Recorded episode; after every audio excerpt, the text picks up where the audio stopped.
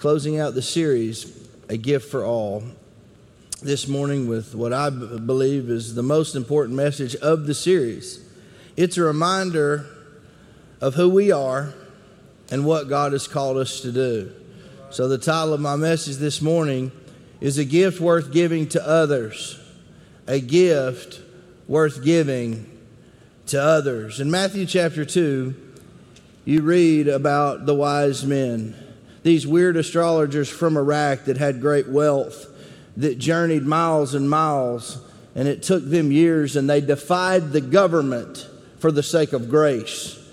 When Herod said, "You come tell me where that baby will be born," they defied the government for the sake of grace. I hope Abba's House is the kind of church that will always put an emphasis on grace, that we will err on the side of grace. Now, I hope we never make a mistake. I hope we always get it right. But when we fall or when we fail, I hope we err on the side of the grace of the Lord Jesus Christ. I believe it is the gift that keeps on giving. I believe it is a gift that was paid for two thousand years ago that we will never be able to pay back. I'm talking about the gift of God's grace. When Paul was thinking of God's grace after all he had done in his past, he said in his writings in Second Corinthians chapter nine, verse fifteen, "Thanks be to God for his indescribable gift." Thanks be to God for his indescribable gift. So what can we learn from the gold, frankincense, and myrrh that these wise men, these astrologers, traveled for years and miles to give the Messiah? Well, I've taught you that the gold represents wealth, that frankincense represents worship, and that myrrh represents our work because of the process it took to extrapolate the myrrh. We can give those gifts to God, our wealth, our work, our worship. Those things are not just a requirement, they are the gateway to our blessing. But I'm talking to you this morning about the gift of God's grace. The gift of God's grace. First, it is a multifunctional gift. Everybody say multifunctional. It was first personal in nature. Just like the wise men and what they went through to be with this young toddler. When we give grace to others, it stretches us. It can be uncomfortable for us. It can challenge our theology and the religion in which we were raised. Grace is a challenge because to give grace, you have to remember how rotten you were when God found you. To give grace, you have to understand that while we were yet sinners, Christ died for us. In order to give grace, you've got to be honest with yourself about who you are and how far you have left to go. Because in the kingdom of God, we've never arrived. The moment we think we've arrived, that's when pride sets in and we prepare ourselves for a great fall. We must always understand that we are governed by a force greater than that of ourselves. That every gift we have came from our Creator. That every success we've been granted in this life is not a success of our own. We were given these gifts by Almighty God. These gifts were personal in nature. These wise men traveled a long way. I heard a story one time about a young American female missionary who was teaching young children in a tiny African village. And she had about completed the first semester and was going to go home for Christmas. And this young boy came in and had a little wrapped gift. And she opened the gift, and it was one of the most rare seashells in all of the world. They're expensive. You can only get these seashells near the Atlantic Ocean. And in order to get this particular kind of seashell, you have to walk miles and miles over treacherous terrain at the risk of your own life. And this teacher knew how valuable this seashell was, and she began to cry, and she told the young student, "How did you do this? Why did you do this? You could have been hurt. You could have been killed." And he looked back in his broken English at that American missionary, and he said, long walk, part of gift. Long walk, part of gift. And when I heard that story, I thought about first and foremost, the walk my Savior took, being beaten and mocked all the way to Calvary, and how he died on that cross for my sins. I thought about Mary and Joseph and how far they had to travel to get to Bethlehem to have that baby. I thought about my dad and how all through his life there was something in him that wouldn't quit. If he was going through hell, he would get up on Sundays and preach the gospel. If people lied about him, he'd still get up and preach the gospel. If people hurt his friends, he still got up and preached the gospel. When people falsely accused him of being a money preacher, when he lived humbly and gave every penny away, he just kept standing here week after week preaching the gospel. And the greatest gift my parents gave me was not a Nintendo when I was a child or a Sega Genesis. It was the gift of their walk, to be able to watch them and understand that no weapon formed against them could prosper, that the devil tried his very best. But at seventy-four and seventy-three, they stand. And while many of their friends have finished in failure, they walk in integrity because of how they've lived. The long walk is part of the gift. And I hope one day my three sons will say, oh, Daddy had us young and he wasn't perfect. But when times got difficult, he just kept walking. When people lied, he just kept walking. When people doubted him, he just kept walking. He just kept showing up doing the right things. He kept loving us when we didn't deserve it. Yeah, sometimes we fall and sometimes we get dirty on the journey. But as long as you keep walking, God will keep leading. The long walk is part of the gift. It was personal in nature. It was valuable in culture. Valuable in culture. Just like the gifts of the wise men, grace is not only personal in nature, it is valuable in culture. When everybody else is jumping on the bandwagon to throw stones about a failure of a human being, and, and the religious crowd saying, crucify him, crucify him. Oh, what a hypocrite he is. Oh. I choose to go the different route. I choose to pray. I choose to pray for God's grace to take hold, and for repentance, and for restoration, and for a mighty move of God. This pastor will never jump on the bandwagon, even when someone's wrong and in sin. I will not jump on the bandwagon, because the Bible teaches you judge the sin, not the person. And I will never condone anyone's sin, but friend, I'm not jumping on any bandwagon kicking someone while they're at the bottom. That's not who I am. That's not who I am. Valuable in culture. Do you think when someone's at the bottom and they've lost everything, they need us to add fuel to that fire? No, sir. No, sir. The Bible says in Galatians that we who are spiritual, yes. We're supposed to be spirit-filled in this house, right? We're to gently restore someone who's fallen into sin, pull them out of the fire and bring them back into the fellowship. Yes. Yes. That's what we're called to do. Valuable in culture. This is what Richard Foster said, and I quote, "Giving with a glad and generous heart has a way of rooting out the tough miser within us. Even the poor need to know they can give. Just the very act of letting go of money or some other treasure does something within us. That something is it destroys the demon of greed. When we give, it destroys the demon of greed. When we give grace, it destroys the demon of religion." I'll never forget when we started our ministry in Dominican Republic, we rented a little place for about fifty dollars, a hundred dollars a month, and we'd cram forty kids in there feeding them until we could build our children's center. And I went, and we would have church there on Sundays.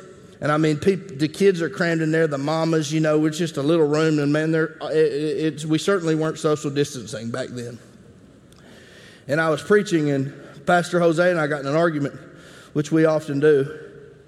And I said, "We're going to take an offering today." He said, "Pastor, these people are poor. They're dirt poor." I said, "It's not about that. I'm not keeping the money. The ministry is." But I said, "We're going to teach them generosity. We're going to teach them to give." And it was so powerful, those thirty or forty mamas and their children. We took a little offering during the message, and each and every little mama participated, and tears coming down their face, because there's something happens when we learn the value of giving something to others, giving something to the kingdom, personal in nature, valuable in culture, and spiritual in honor. Gifts that involve human interaction are very important.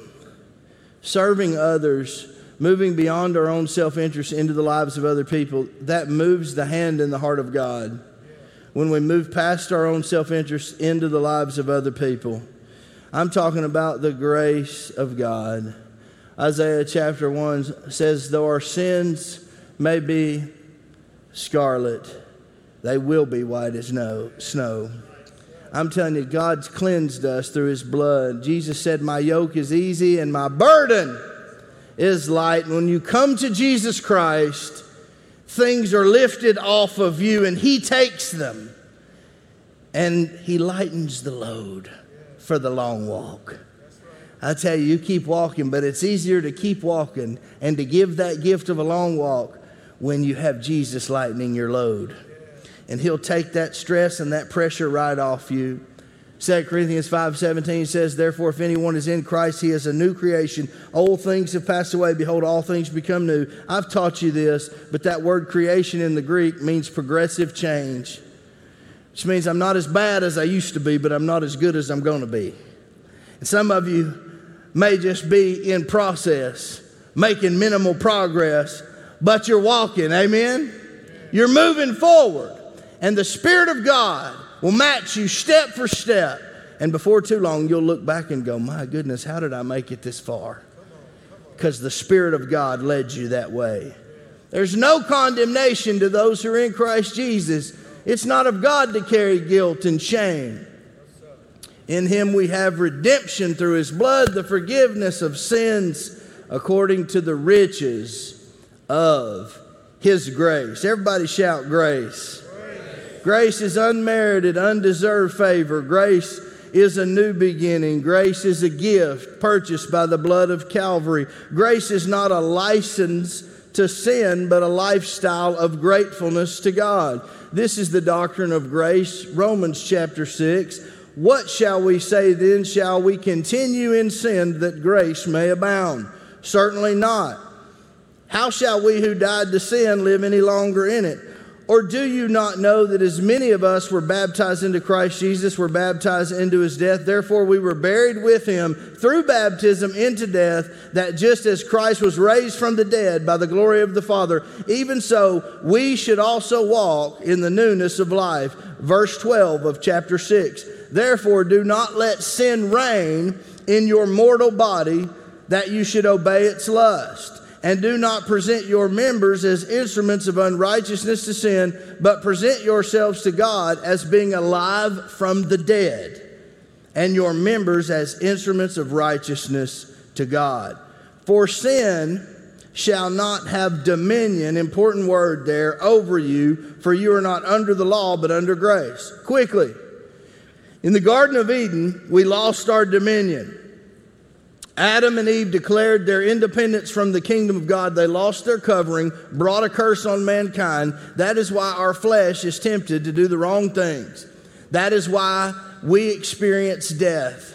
Death is the final sting, and it is the result of sin. But Jesus bore that curse on the cross, and he took back the dominion from Satan. He gives it to us through the power of the Holy Spirit, through his kingdom keys, so that we can live victoriously. This does not mean sinless perfection. What this does mean is that sin will not have dominion over you. Sin can't have dominion over you because you've been called to take dominion. You've been called to take back ground that the devil's stolen as a Christian.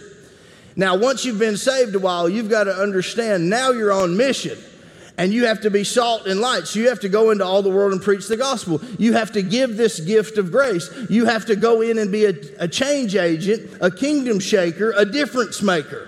God's called you to do it. It's not just the pastor's job. You've got to see yourself on mission to take back dominion. And you can't take back ground from the devil if sin has dominion over you. This doesn't mean you're not going to make some mistakes. You will.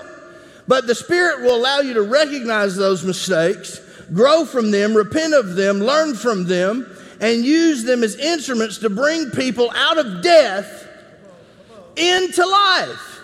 That's what God has called us to do. Grace is our conviction. It is our salvation. The old covenant sacrifices where they would sacrifice bulls and goats and turtle doves and all of those things, those were a shadow, a scion of things to come. Now, because of the blood of Jesus, we can live free and fully alive. This is the reality of identity rooted in intimacy. So now we don't have to bring our animals in here. We don't have to shed literal blood in here because of what Jesus Christ has done for us, man. That's good news. Now we're called to beloved identity that leads to intimacy. Now our one goal is to love on Jesus and walk out his purpose for our lives and be faithful to the things he loves. That's what God has called us to. So grace is our conviction. Hebrews chapter ten. Grace is our compass. It's what leads us into dark places and gives us the ability to shine our light. Grace is our calling. Grace is our calling. Jesus said, just as the Father has sent me, I send you. Everybody point at your chest and say, me. Just as the Father sent me, I send you. God wants you to be an agent of grace. An agent of grace. Grace is a reward for the faithful, listen to this, as much as it is a rescue for the sinner. See, we love to celebrate the rescue. Man, I'm coming home. I'm the prodigal son. I'm coming home. I've been redeemed. I've been restored. Ah, but grace is also a reward for the faithful. Those of you who serve the Lord, read Hebrews, that live a life of faith. Oh my goodness. That means that grace will continue to bless generations that come after you. Because of your walk, it is a reward for the faithful as much as it is a rescue for the sinner. So it's a multifunctional gift. Number two, it's an unrepayable gift. You can't measure the cost of God's grace. It is not materialistic. It's not tit for tat. It's not you do for me and I do for you. I mean, that's the culture we live in, isn't it? I'll support this as long as I get this. I'll do for you as long as down the road you'll do for me. That's not how grace works. Grace is I give to you and I expect nothing in return. I forgive you even though you didn't ask for it. I forgive you even though you were wrong. I do what's right because Jesus gave me grace when I didn't deserve it. Jesus gave me mercy when I deserved punishment. That's why you forgive.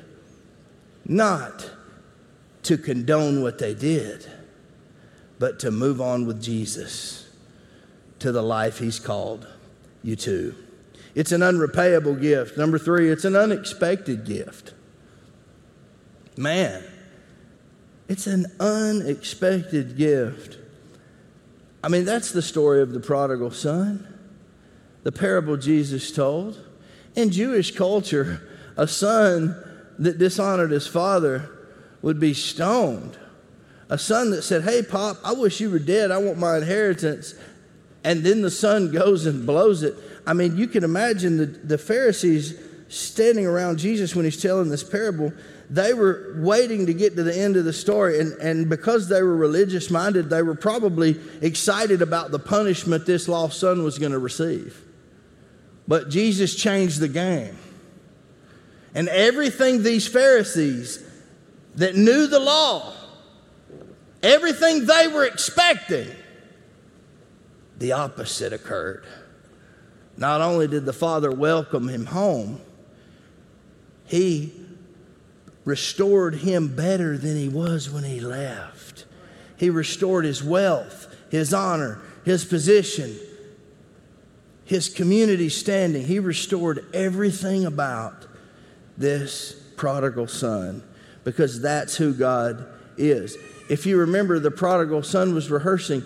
He just wanted to come back and be a slave in his father's house. But something unexpected happened. He received an unexpected gift, the gift of grace. When's the last time you gave the gift of grace to someone that didn't deserve it? I tell you, the kingdom will shift when we start giving the gift of grace to people who don't deserve it. When given to a sinner, this gift brings joy. This gift brings joy. It confuses those who are lost because they don't understand it. But it brings joy. It gives hope. And the Bible says it adds no sorrow with it. It's not tit for tat. It's an unexpected gift. Next, it's an irreplaceable gift. It doesn't require annual software updates. Somebody shout amen. It doesn't go out of style every two or three years. It's irreplaceable. It will never go out of style. It has a lifetime warranty on it that when you offer someone the gift of grace, it will bring a harvest to your life, and it can set them free and the generations that come after them. That's the gospel of Jesus Christ. When we share the love of Jesus Christ, or when we forgive those that have hurt us, or when we offer people a way out of their shame and their guilt, things change. Not just for that person, not just for that moment, but throughout eternity. It's a momentous gift. A momentous gift. It is of the utmost importance and brings momentum. Wise man once said, "He who waits to do a great deal of good all at once will never do anything." Giving the gift of grace brings momentum to your life. It sets you apart from the religious establishment. It opens you up to new relationships in the kingdom of God. It gets you out of your Church of God box or your Baptist box or your Presbyterian box or your Anglican box or your Greek Orthodox box or your Catholic box or your Church of Christ box or whatever box you were born in. Grace is of the kingdom. In the Greek, it is charis. It is a gift. That's why I don't even like the word charismatic, because they associate it with just the spiritual gifts and speaking in tongues. The word charis is grace. So you call me a charismatic, you calling me a grace fanatic. And you would be exactly right. Grace fanatic. Committed to the second, third, and fourth chance.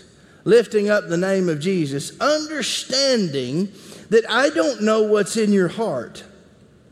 Only God does. I don't know what's in your heart. How can I judge you if I don't know what's in your heart? Now, you bear fruit. Some of you, I'd say they're godly, they're faithful, they're, they love Jesus, they know the word. But truthfully, I don't know what's in your heart. Only Jesus does. So how can I judge your motives if I don't know what's in there? So the kingdom is to believe the best about the God that lives in you. Believe the best about you. And sure, you may let me down, but you can't let me down because you're a body of flesh. The Spirit inside of you will never let me down, those of you who are saved. Your flesh may, but your spirit can't if I'm walking with Jesus. Is this messing you up? I hope so. You can't fail me. You can only fail him. Your spirit and your heart. I don't know what you've been through.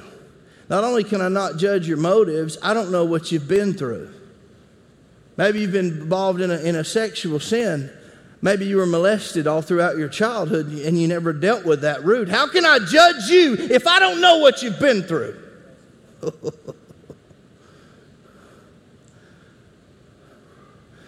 Maybe you're constantly seeking attention and you're obnoxious. You get on everybody's nerves. How can I judge you if I don't know what happened in your childhood that orphaned you and made you feel like you've got to be the center of attention? How can I judge you if I don't know what you've been through, the pain you've walked through? I can't. That's his job. Now, I have to judge the sin, and so do you if you're saved. But I don't have to sentence you to death in the name of religion, because that's not what God called me to do. God called me to be an agent, read Second Corinthians, of reconciliation. I'm reminded of the woman at the well, been married five times, so ashamed, she went to this well during the hottest part of the day to avoid seeing the other women because she'd probably slept with some of their husbands. And she walks to this well to get a drink, and she runs into a man, and Jews didn't speak to Samaritans, and men weren't supposed to talk to women. It was against the religious culture of the day. But Jesus again thought, I'm going to do what the wise men did. I'm going to reject the government because I'm the king of a new government, and we're about to shake some things up. And that woman got something to drink that day that changed her life. She got a drink of God's grace. And I'm telling you this Sunday morning, if you'll get a drink of God's grace and you won't worry about which mountain to worship on or what religion says, but you'll fall in love with a Savior named Jesus, born in Bethlehem, never sinned, fulfilled three thousand promises, and is promising to come back for us. If you'll fall in love with a man named Jesus, he'll change your life. And that gift of grace will change everything about you and what God has called you to. Give the gift of grace to someone in twenty twenty-two, Abba's House. Be an agent of grace in twenty twenty-two. Give a gift that will keep on giving to your community, to the people that work with you or for you. Be a change agent. Grace lasts forever. It leaves a legacy, and it demands responsibility. Let me give you some practical challenges for twenty twenty-two, if I may. Y'all good with that? Grace challenge for twenty twenty-two for this church, for those of you watching online or who are in the house today. First thing I want to ask you to do, Abba's House, is to choose conversation over criticism. Don't judge people you've never sat down face-to-face with and had a conversation with them. Don't judge people you've never taken the time to get to know. What does it mean to choose conversation over criticism? Give people the gift of your undivided attention. When you have lunch with them, and listen, I'm bad about this. The Lord's convicted me of it. I read Doctor Gary Chapman's book, Love is a Way of Life, and it's radically transformed me. When you have a, an appointment with someone or, or you're, you're conversating with someone, put your dadgum phone away and look them in the eye. Even if you've heard them tell the story three or four times, give them your attention. That's an act of grace, giving people your attention, letting them know that they matter. And it takes discipline, especially when your phone's going off twenty-four hours a day with prayer needs and things people are going through like mine does. But when you have an opportunity, do your best to give people your undivided attention. Have a conversation with people. Listen to understand, not to argue. See, some of us conversate, and we're just waiting for the people to get through so we can say what we believe to show them how smart we are or to set them free because we're so knowledgeable.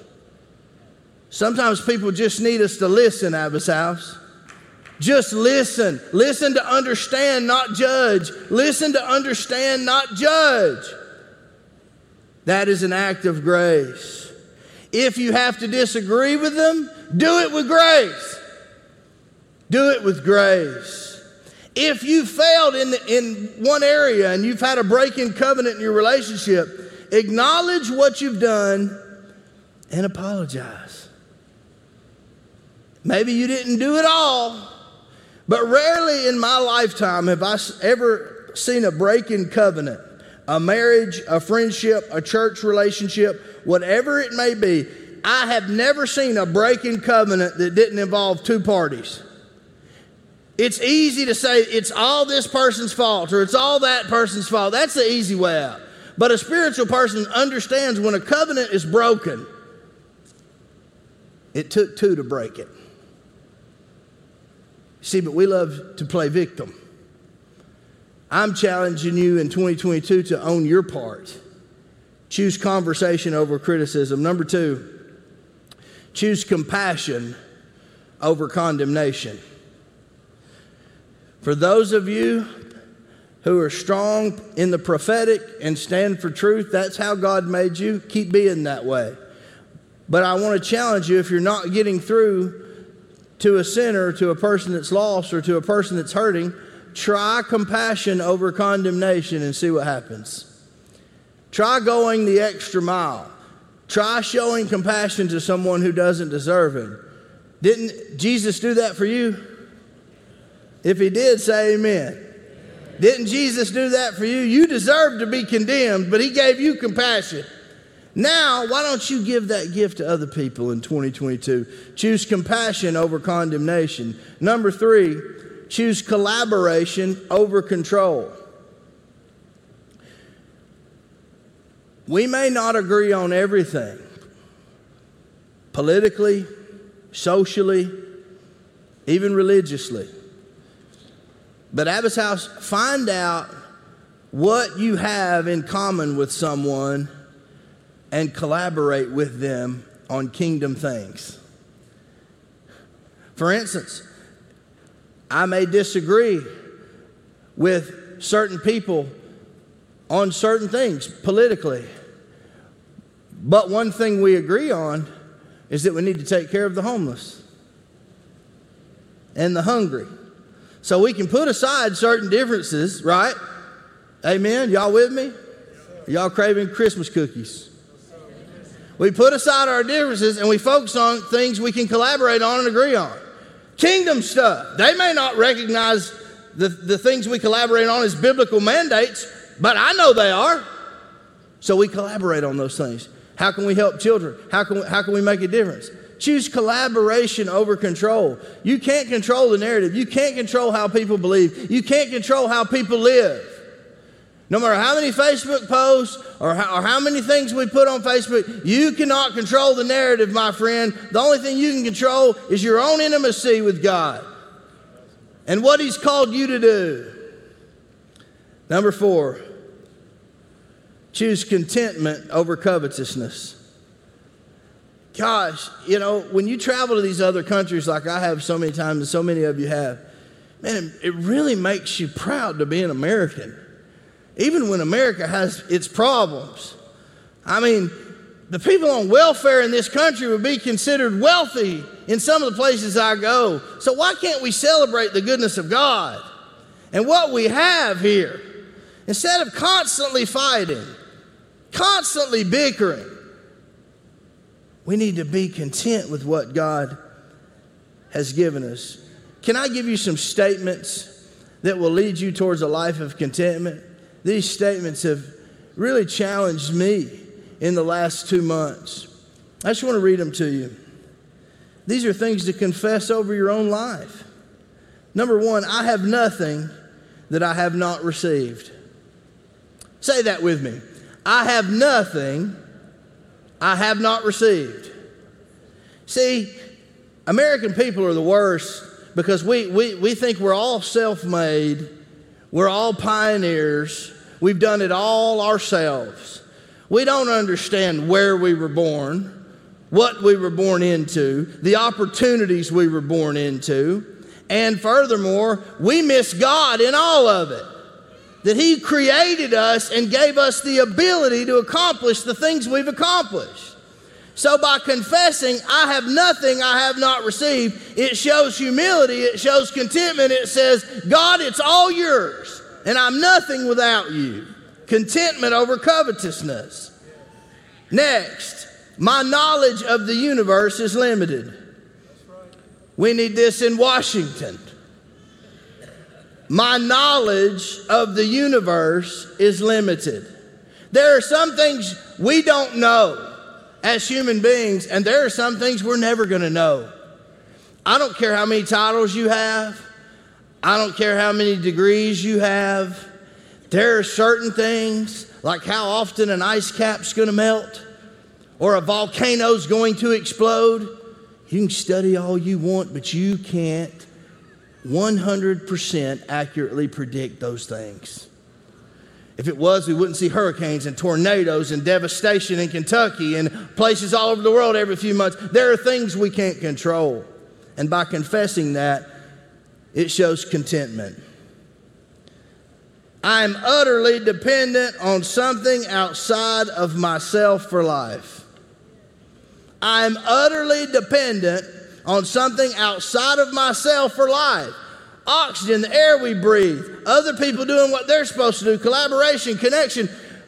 Jesus Christ, King of Kings and Lord of Lords. I'm utterly dependent on things outside of myself for the life that I live. Contentment over covetousness. And finally, has to be five, because five is the number of grace, and we land this plane right here. Coexistence over cowardice. Now, I still preach sin. If you follow this ministry, you know I'm an expository, verse-by-verse preacher. I can be topical, I can do other things, but I believe in the Bible, Word of God. I still believe sin's a sin. I believe the Bible, all of it. What I'm talking about when I say coexistence over cowardice, some of you watching or in the house, you're so scared to death to commingle with anybody outside of your norm. And it's just not God's best for you to stay in your own group.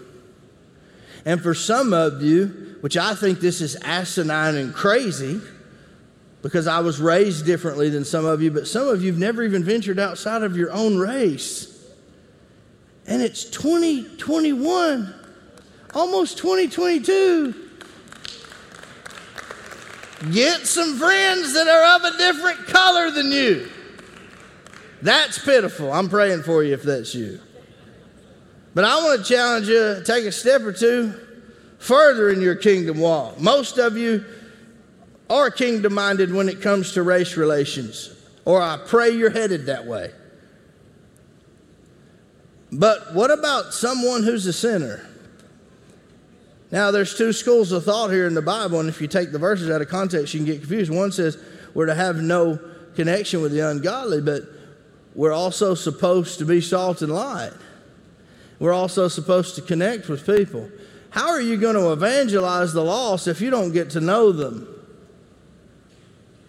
How are you going to evangelize a lost world if you don't get to know them, if you don't know what they've been through? Some of us are so scared to get outside our box and just listen to someone else's perspective. Why is that? I believe God's calling us to coexist with people who are different than us in theology, even in the way they live their lives. Not to condone their sin, but to simply build some kind of relationship so when the Spirit of God comes on you, you can evangelize them and witness to them. Is this a challenge? I believe you're up to it. I really believe you're up to it.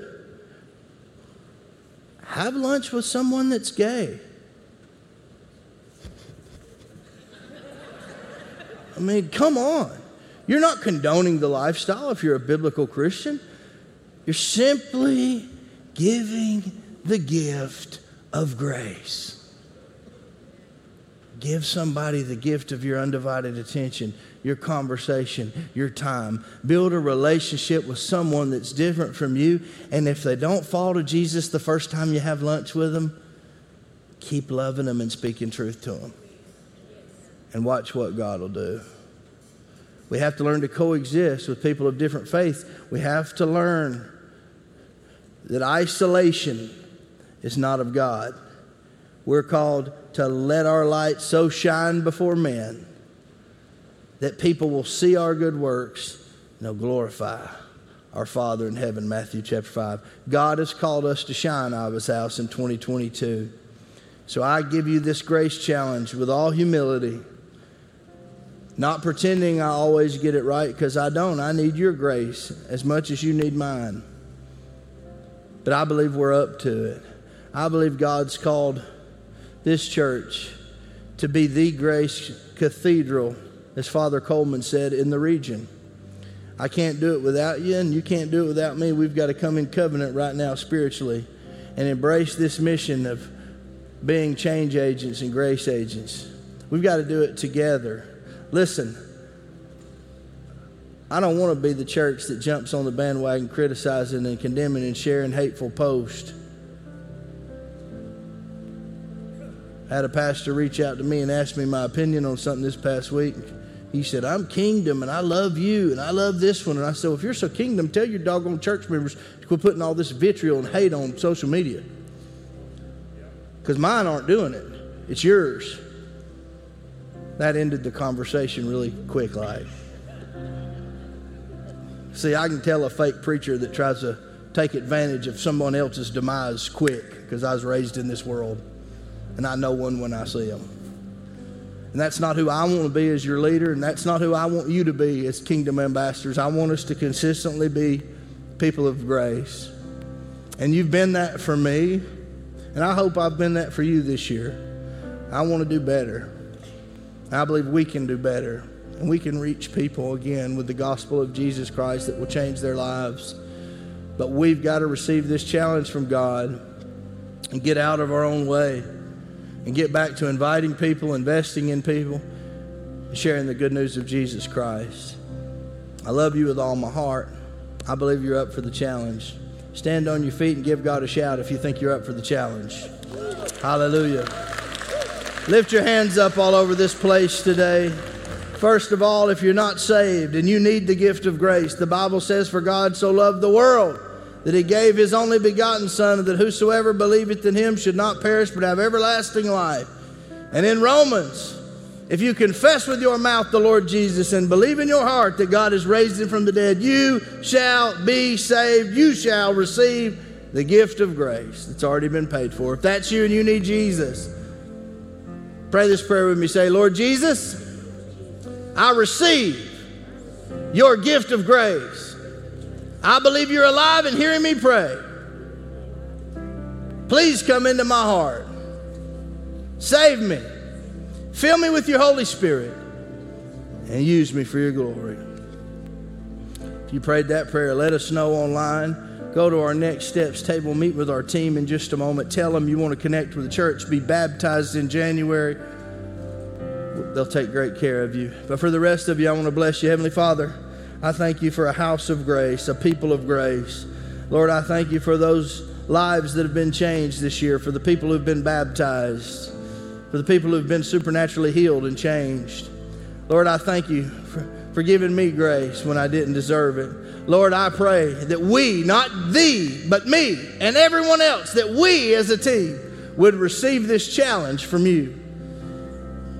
We would take it upon ourselves to be change agents, different makers, kingdom shakers in twenty twenty-two, looking past the faults in the flesh of others into the spirit that lives on the inside of them, being agents of reconciliation and restoration.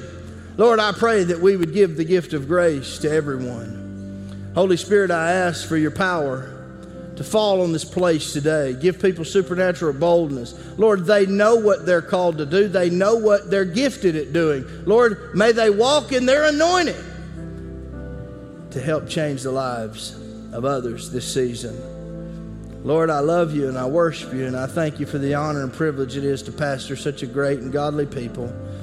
I pray you to protect them and bless them. Lord, be with those who are hurting, who've lost loved ones in this season. Guide them. Give them peace that passes all understanding, and give us an outlook of grace and kingdom as we lead into twenty twenty-two. In Jesus' name we pray. All God's people said, amen. God bless you all. I love you very much. It's an